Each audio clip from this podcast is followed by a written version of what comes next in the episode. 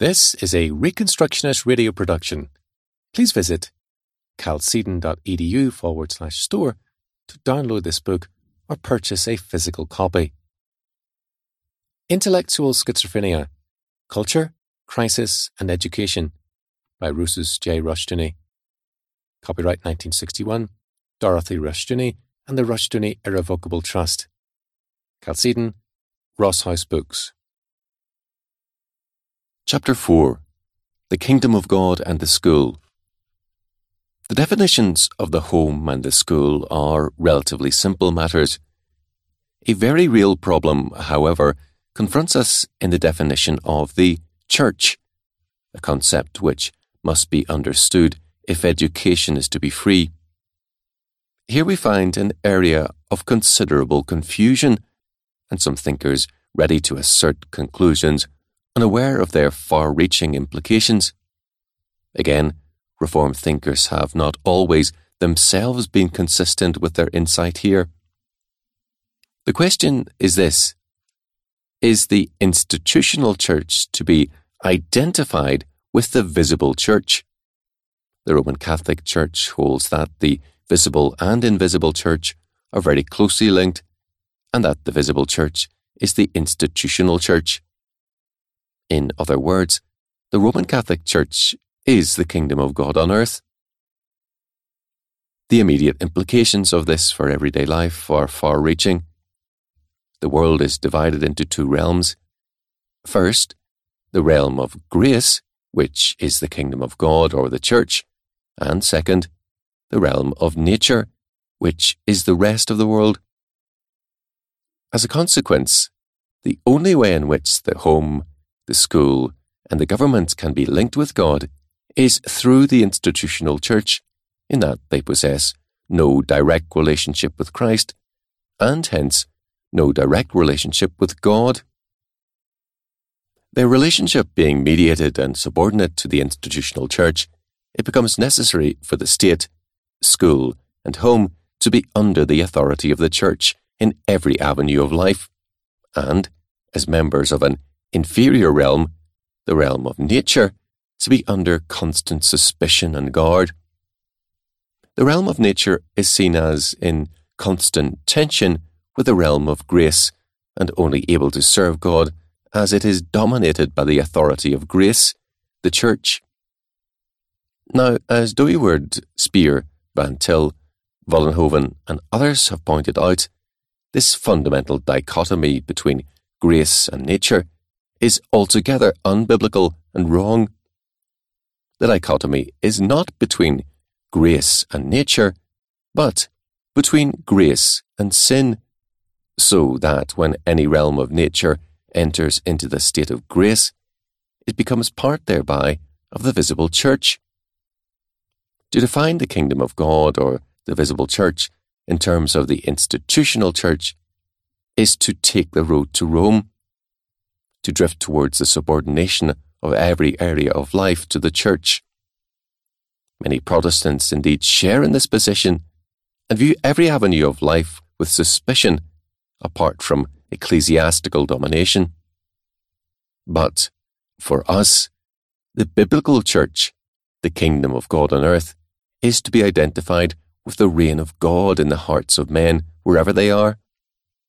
Consequently, we must hold that the Christian home is a part of the visible church, as is the Christian school, the Christian state, and the Christian man in his calling.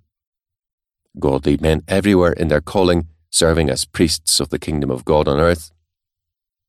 The Christian, as scientist, manifests the activity of the visible church, of the kingdom of God on earth, in his particular sphere of activity.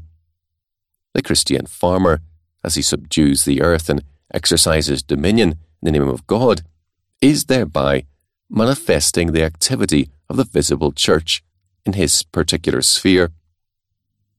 Consequently, the institutional church is definitely not one area above all the other areas of life, but is one aspect of the kingdom of God on earth among many others. For us, therefore, the institutional church, together with, and not above, the school, the home, the Christian man in whatever calling or sphere of activity is his, equally represents the visible church, the kingdom of God. The Christian school is a part of the visible church, and every school has a responsibility, if it be true to its function, to become a manifestation of the kingdom. The entire concept has been well summarized by Spier in his study of Dewey Quote, if the visible church is equated with the church as an institution, then the Roman Catholic dualism between nature and grace cannot be avoided. According to it, temporal life belongs to the sphere of nature. Christ is not the direct king of secular life. The sphere of faith is separate. It is a sphere of grace. Society is not a part of the body of Christ, but in its inner structure, society is worldly and devoid of grace. It has its origin and end in temporal existence and, as such, does not lead to eternal life. The only tie that the sphere of nature can have with the sphere of grace is indirect. Society can be bound only to Christ by grace. It can only approach God through the institution of the church. The latter alone can afford a haven for the sphere of nature. Nature is not, quote, idle in the Lord, end quote, insofar as it is connected with the church. The latter cannot rest until it dominates human life in its entirety. If the consequences of the dualism between nature and grace are to be avoided, we must unequivocally maintain that the invisible church includes more than the institutional life of the church. The visible church is all of temporal society, insofar as it derives its life from Jesus Christ and employs its energy to advance his kingdom. A Christian marriage, a Christian family, state, school, or any other Christian relationship which acknowledges Christ as the King of heaven and of earth belongs to the visible church. Thus, the church as an institution, as a household of faith, is on the same level with all other relationships. The visible church, or the kingdom of God, manifests itself in a multiplicity of forms, forms in which the body of Christ is revealed. The church as an institution is not the revelation of the body of Christ, but it is one revelation of it. The body of Christ is revealed in other forms. Compare Ephesians 5:23. End quote. This point cannot be emphasized too strongly. The integrity of life depends upon it. In view of the confusion of many churches at this point and their malpractice, the suspicion of many people with regard to the church is clearly justified. In this view, the institutional church is limited to her task of proclaiming the word of God to every creature, administering the sacraments to believers and their children, and governing, her, and governing herself in terms of the word. The church, to be a church, must be a true church, a revelation of the body of Christ. The family is, sociologically and religiously, the basic institution, man's first and truest government, school, state, and church. Man's basic emotional and psychic needs are met in terms of the family. Man, the image of God, here exercises dominion as a priest in Christ, his wife a helpmate that he might fulfill his image mandate. The fifth commandment, calling for honour of parents, is properly in the first table of the law being associated with Godward duties and the love of God. This direct association of honouring parents with obedience to God is apparent in the following laws. Leviticus 19:3 Ye shall fear every man his mother and his father, and keep my Sabbaths. I am the Lord your God. Exodus 21:15 and 17 called for death for smiting father and for cursing father or mother, Compare Leviticus 29, Deuteronomy 21, 18 to 21, called for the death penalty for incorrigible delinquents on the complaint of the parents and confirmation by the local council. Deuteronomy 22, 20 to 25, Leviticus 20, 10, the death penalty for adultery witness to the centrality of any offence against the home. To disobey any true authority is to disobey God, but especially so with parents. Contempt of the home is a contempt of God, and rebellion against parents is associated with rebellion against God. Psychologically, the two are linked. The typology of the home, its relationship typically to the fatherhood of God and to the headship of Christ over his church, is deeply written in the constitution of man. Inevitably, rebellion against one is rebellion against the other. Thus, the authority of the home is of tremendous significance. In terms of all this, the significance of the Christian school begins to come into focus. The Christian school is a manifestation of the visible church, and at the same time, an extension of the home. It has, therefore, a relationship to God and to the visible church that makes it an intensely important and a central part of the church. The authority of the home, with its tremendous psychological relationship of the authority of the Father to God, rebellion against the home, equated with Sabbath breaking and rebellion against God, carries over to the school. The school wields a power in the life of the child which it dare not use casually. For the child, the school is his world in a tremendous sense. And if the school is not prepared to meet that heavy responsibility, it can do harm to the true church. To illustrate this, the child who begins school is convinced immediately that the teacher knows everything, often expressing surprise that parents know as much as the teacher. The school, thus, is in position to undermine other cultural agencies.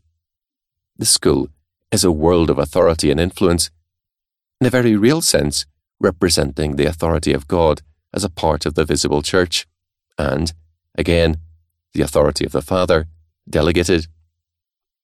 For a school to abuse its authority is to uproot a child in his religious and familist relationships, and to produce a rootlessness of mind and personality, devastating to both the person and his society. Unhappily, in too much of secular education, this rootlessness is the hallmark of the successful student. And the more advanced the training, the more radical the homelessness it produces. Education, in this sense, is anti human and schizophrenic.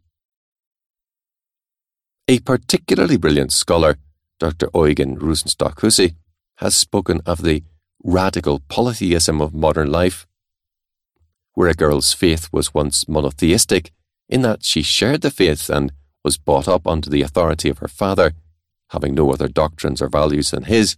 Now she is exposed in school and college to a variety of antagonistic creeds and doctrines. Quote, a modern girl's education is polytheistic. Thus, a man marries not, quote, one man's daughter, but many men's pupil, quote, the product of, quote, an unknown number of gods, deities, ideals, demons, powers, quote.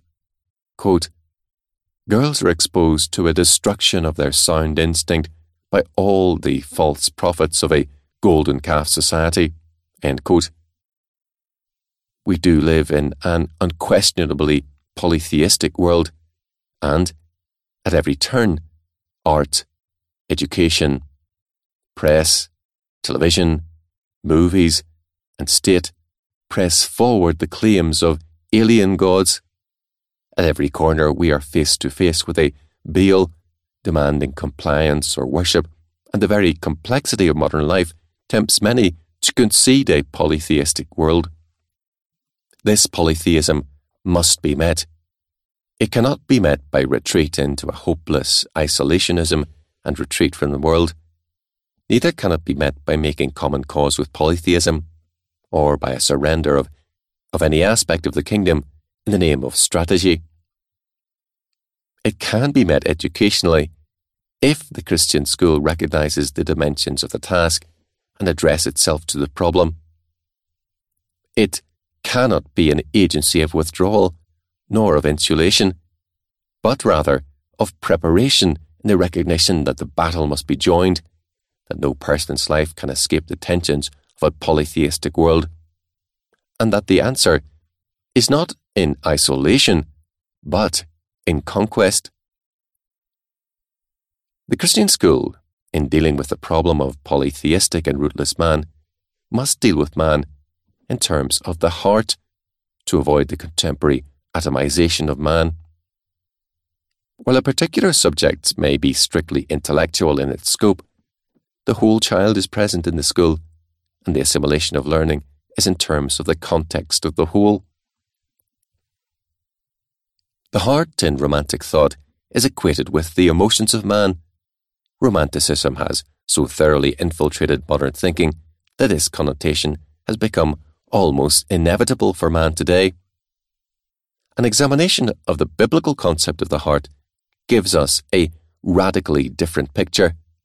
Physiologically, the heart is the center of the body, and the springs, or issues of life, physiologically, are out of the heart. It feeds, it nourishes, it keeps alive the whole body. It is spoken of in Scripture as the soul of the flesh. Leviticus 17:11. The soul of the flesh is in the blood. End quote. Again in Genesis 9 4, 17 11, Leviticus 17 14, Deuteronomy 12 23, we find the expression, quote, the blood of the soul, end quote. Thus, the blood is the soul of the flesh, and the heart is the physiological center of the blood, appropriating, assimilating, apportioning all things to the body. The spiritual heart of which Scripture speaks is analogous. The physical and spiritual are closely linked, and the center of the psychic soul, differentiated from the soul of the flesh, is the heart all spiritual life comes from this heart. It is the center of all willing and knowing. We are told of its diverse aspects and functions, to cite a few instances. 1. Job 27 6. The source of conscience. 2. Proverbs 17 16. The source of intellect, knowing, moral discernment. 3. 1 Kings 5 12 Proverbs 10:8. Wise heart. 4. Psalm 51:12. Pure heart. 5. Genesis 25 following. Honest and righteous heart. 6. Psalm 10:4. Perverse heart. 7. Jeremiah 3:17. Wicked and perverse heart. 8. Ezekiel 38:2. Haughty heart. 9. Genesis 8:21, the source of evil. 10. Jeremiah 17:9, desperately wicked. 11. Deuteronomy 6:6, 6, revelation is addressed to the heart. 12. Leviticus 26:41, Deuteronomy 10:16, Exodus 4:21, wicked and uncircumcised heart. 13. Deuteronomy 36, circumcise the heart. 14. Psalms 33:11, 104:15, Genesis 8:21, Exodus 14:5, 1 Kings 8:33, Isaiah 30:26, 66:14, Deuteronomy 29:4, 4:9. Source of intellectual and emotional life, of thought, memory, perception, will, imagination, joy, sorrow, anger, etc. 15. 2 Chronicles 17.6, Psalm 37.1, Jeremiah 24.7, Deuteronomy 11.13, 1 Kings 8.61, Jeremiah 23.40, the seat of religious feeling. 16. Deuteronomy 7.17, 8.17, 9.4, Isaiah 14.13, the man himself as against false fronts. 17. 1 Peter 3 4. The heart is the hidden man, the real man. 18. Ezekiel 36:26, quote, A new heart I will give you. From these verses, it is apparent that regeneration does not mean that man is changed as far as his aptitudes are concerned. He remains the same man, but with a new heart. Again, the interaction and parallelism between body and spirit, or more properly, the fundamental unity between body and spirit is asserted, not merely a psychosomatic one, but the reverse as well, so that the body can affect the heart, and the heart the body. This is seen, for example, in 1 Samuel 25, 36 and 37.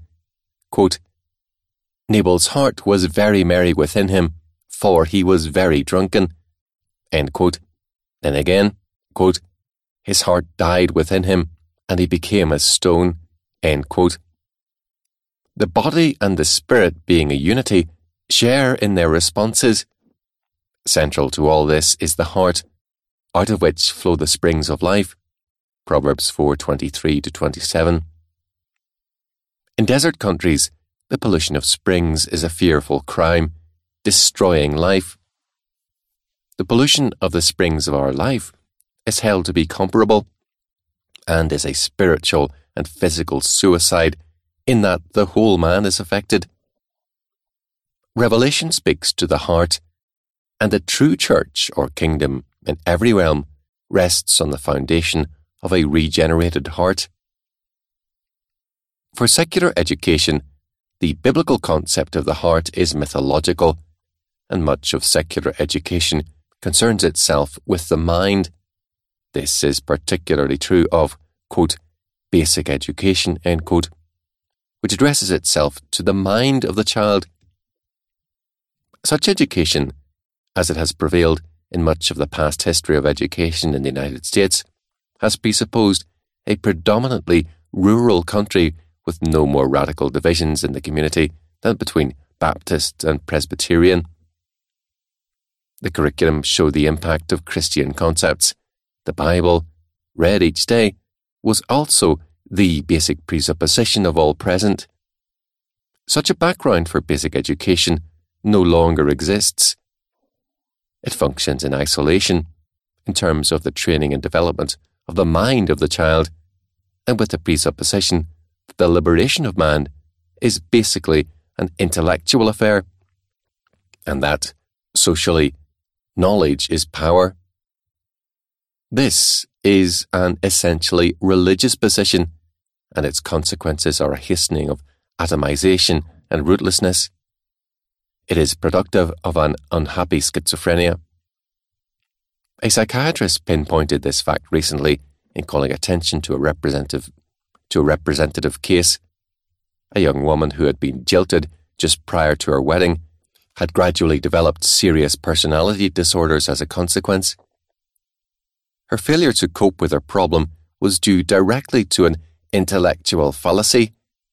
She had concluded that there was one mature, intellectual response only possible to her, in terms of an intellectual concept of the mature mind, and had accordingly denied herself the emotional response of indignation and anger. The consequence of that denial was the breakdown of the whole person. The intellectual fallacy is a reduction of man to mind and the insistence that not the heart, with its concept of wholeness, but the mind must be the man. As a result, there is the characteristic ambivalence of modern man between a sterile intellectualism and a frenetic emotionalism. There is, there is the intellectual denial of prejudices, together with the intensified but suppressed emotional intensity of them. To return to the older form of basic education requires a cultural background, which made possible the assumption of vast segments of learning and provided a common faith. Without that, basic education, while often ministering ably to the intellectual needs of the child in terms of subject knowledge, carries with it presuppositions of a dangerous sort. It is significant that basic education succeeds best where a stable background exists, or in Christian schools, where a basic faith gives wholeness in some measure. On the other hand, progressive education, with its emphasis on educating the whole child, becomes immediately and inevitably a religious doctrine and a salvationist program. Its concern is inevitably soteric, involving a salvation and Saviour directly in contradiction to Christian faith. The plan of salvation is adjustment, the rearrangement of the elements of society or of personality, but not a changed heart.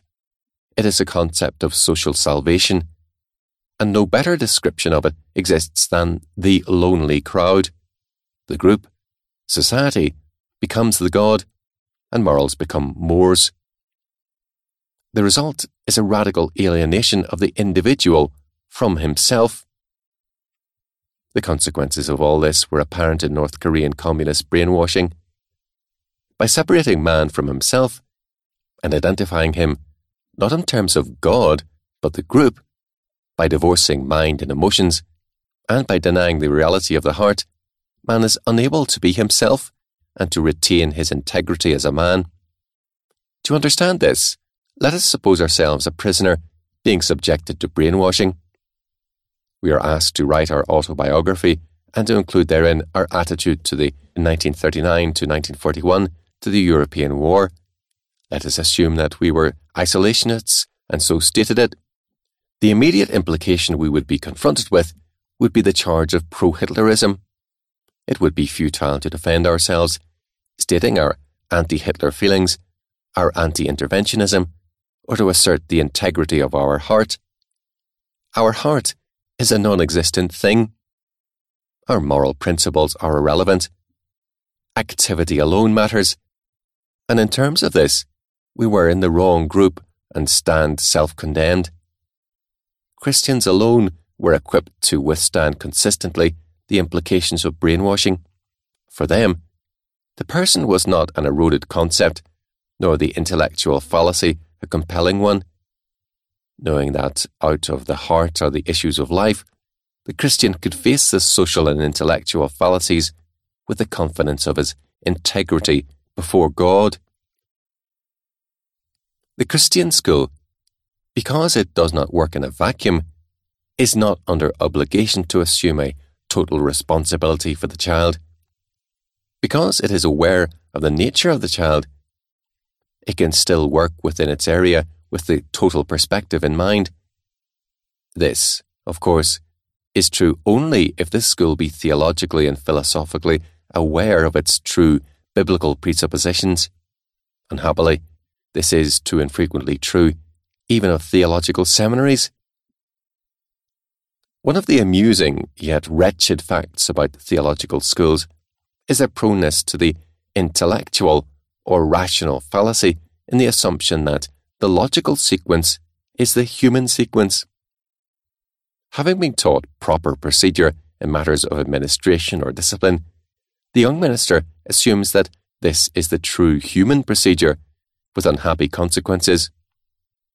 To equate man with his mind and to expect rational responses and to expect rational responses and results is no small fallacy and yet it underlies too much thinking and acting today. Inevitably, every educator today recognizes the religious implications of education as drawn to the question of values, whether they be progressive or basic in their approach. Their dilemma is a real one.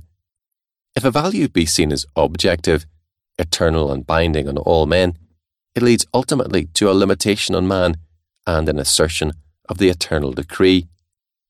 If values are not objectively valid, they are, in essence, only mores, the standards of the pack, and nothing more. And all education is in terms of a fundamental concept or faith, which is, in essence, religious. The religious question has indeed been raised by the churches, and the public schools subjected to some challenge and pressure on that score. But it should be noted that, independent of all such activity, the schools themselves have insistently raised the religious issue, sometimes failing to identify it as such, but nonetheless raising it. Again, various public groups have been insistent on raising the question. The American Council on Education has urged a study of the question of religion in public education on the basis of the cultural crisis. Quote, Religion is either central in human life or it is inconsequential. End quote. Quote, the spiritual replenishment of modern culture requires capitalization of religious forces, and an attempt to meet the present crisis, apart from such a measure, is, quote, sheer cultural madness, end quote. The teaching of religion is thus a necessity. Our culture, having a, quote, Judeo Christian, end quote, foundation, its continued existence requires revitalization in terms of those basic beliefs which nurture its life. But how is religion to be taught? The, quote, common core of religious belief, end quote, concept is clearly rejected as fallacious. Such an attempt would lead only to the creation of a new religion, quote, a public school sect, which would take its place alongside the existing faiths and compete with them. That religion in the schools would offend some is recognized. On the other hand, what concept will not? Equality is taught in schools with fewer believers in Christianity, but taught because the nation feels committed to it as part of the, quote, democratic ideal, end quote. The absolute separation of church and state is an impossibility, and the Constitution separates the institution rather than the faith. Again, religion is taught, albeit anti Christian religion, under other names. Quote, to call supernaturalism a religion and naturalism a philosophy, and on that basis to exclude the one and embrace the other, is, we think, a form of self deception. End quote. The basic responsibility of the public schools is that they have an obligation to give the young an understanding of the mainspring of our culture and its standards. But it cannot be a merely objective study. To approach the subject of religion as though it were a matter of neutrality or indifference, quote, is to be unneutral, to weigh the scales against any concern with religion, end quote. Without being committed to a sectarian position, the public school must give importance to the reality of specific commitment and give pupils opportunity for independent study. The problem is a difficult one, requiring trained teachers and the cooperation of the churches with the programme. But religion being inseparably bound up with the culture as a whole, the problem must be met. This is an important and sensitive study of the subject, and yet, like others, has not been fruitful. The one answer not faced is the abolition of the public school system. There is an implicit medievalism here that needs attention. The Christian is constantly told that he must face up to the fact of a pluralistic world, and rightly so. Theologically, it is erroneous to expect a common cultural picture, and any theology operating on that basis needs to be suspect. The progression of time and the epistemological development of history require a growing self consciousness which will emphasize pluralism. There are churches, and liberal Protestantism, with its social gospel ideas of the kingdom of God and church union, is prominent among them, which work for new medievalism, a monolithic culture with an organized culture. But more than ever before, our world cannot trust such a monolithic power of control to anyone, nor aspire to such an enforced concept of culture. Pluralism must be accepted, and the best hope of man in true culture seen in free and pluralistic terms. The public school is a substitute institution for the Holy Roman Empire and the Roman Catholic Church of the Middle Ages, and is a thoroughly medieval concept. A single culture is demanded, and the public school must create it.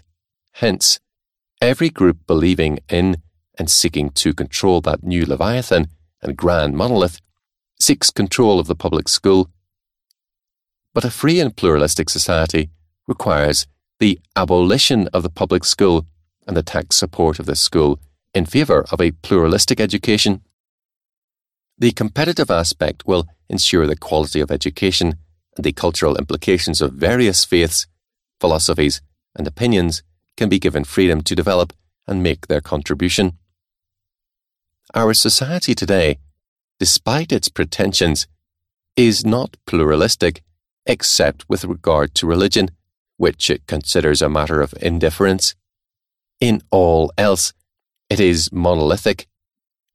The Orthodox Christian can face a pluralistic society in the confidence that his faith can, given such freedoms, establish its power and superiority culturally and religiously. He must realize that today agnosticism has secured the status of an established church by means of the institution of the public school, and this new religion must be disestablished.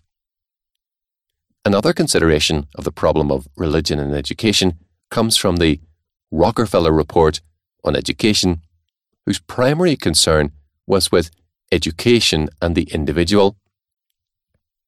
According to the report, the ultimate source of greatness in a nation is the greatness of its individuals. Only a free society can give the individual the opportunity to develop his potentialities. The central value is the quote, overriding importance of human dignity. It is not a means, but an end.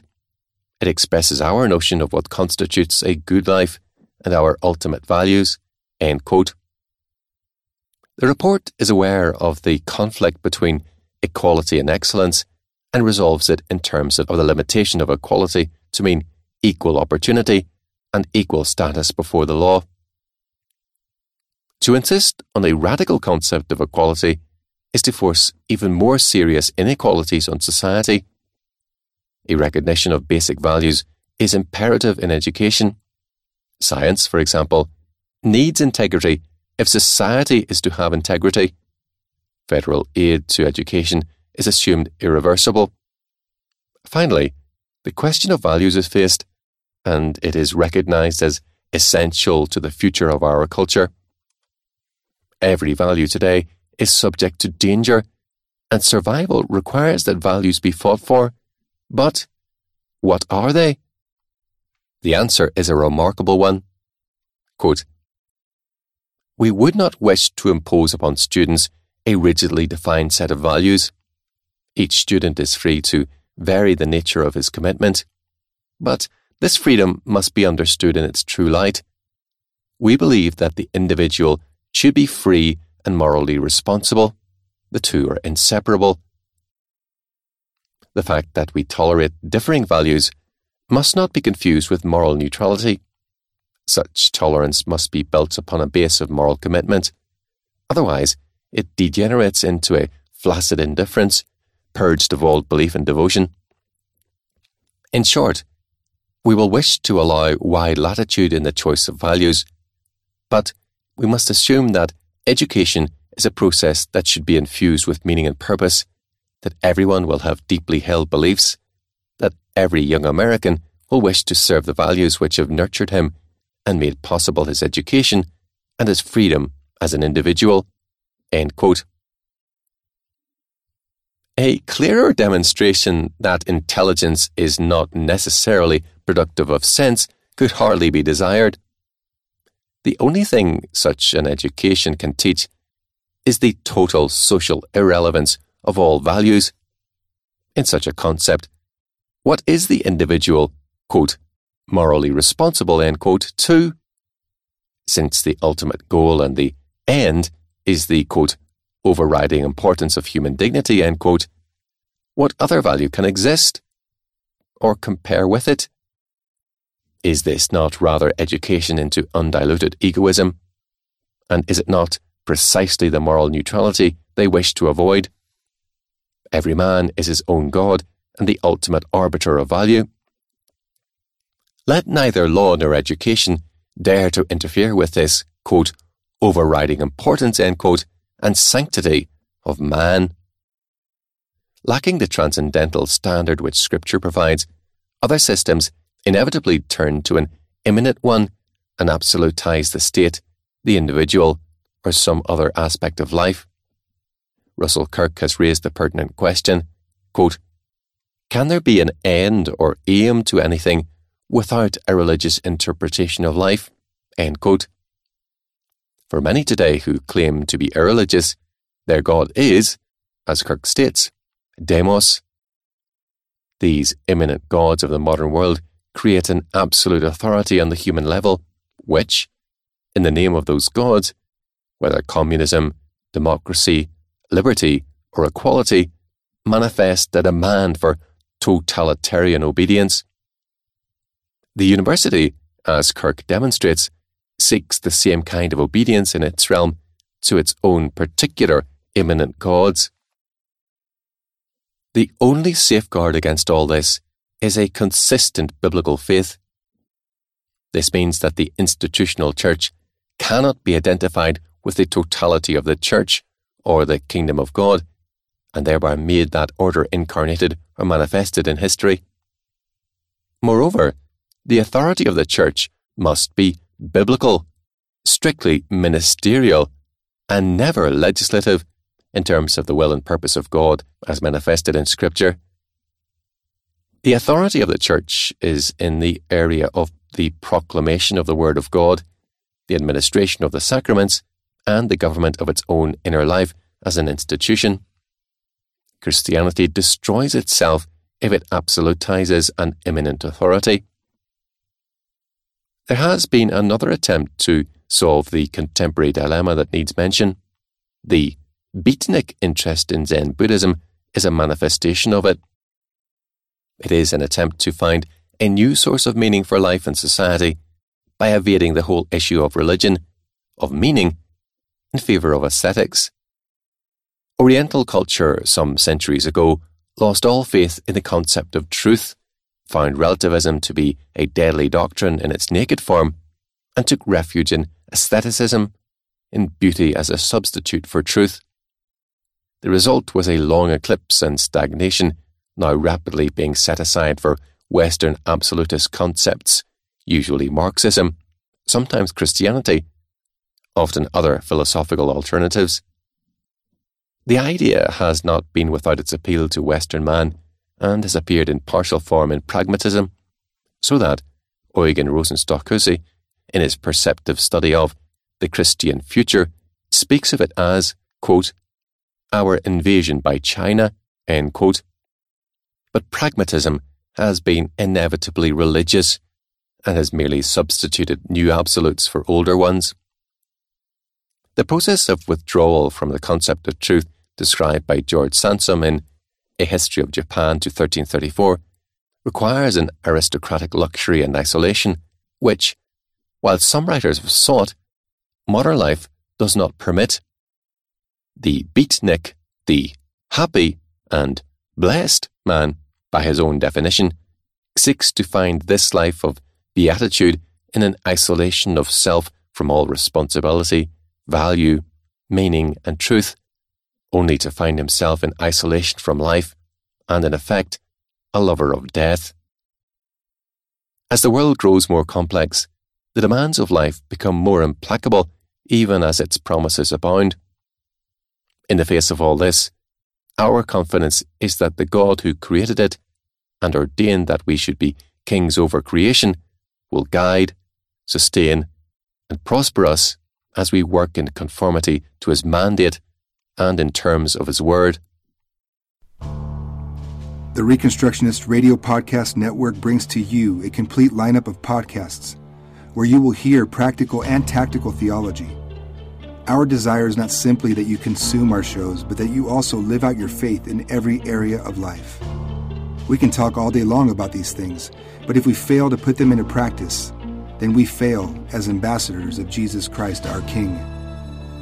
Subscribe now to your favorite Reconstructionist Radio Podcast Network shows. Or you can subscribe to the Reconstructionist Radio Master Feed, where all of the content we produce, including the audiobooks and audio articles, will pop up as soon as they are available. And don't forget to visit ReconstructionistRadio.com to volunteer as a narrator or to partner with this ministry financially. May the Holy Spirit stir you into action for Christ and His kingdom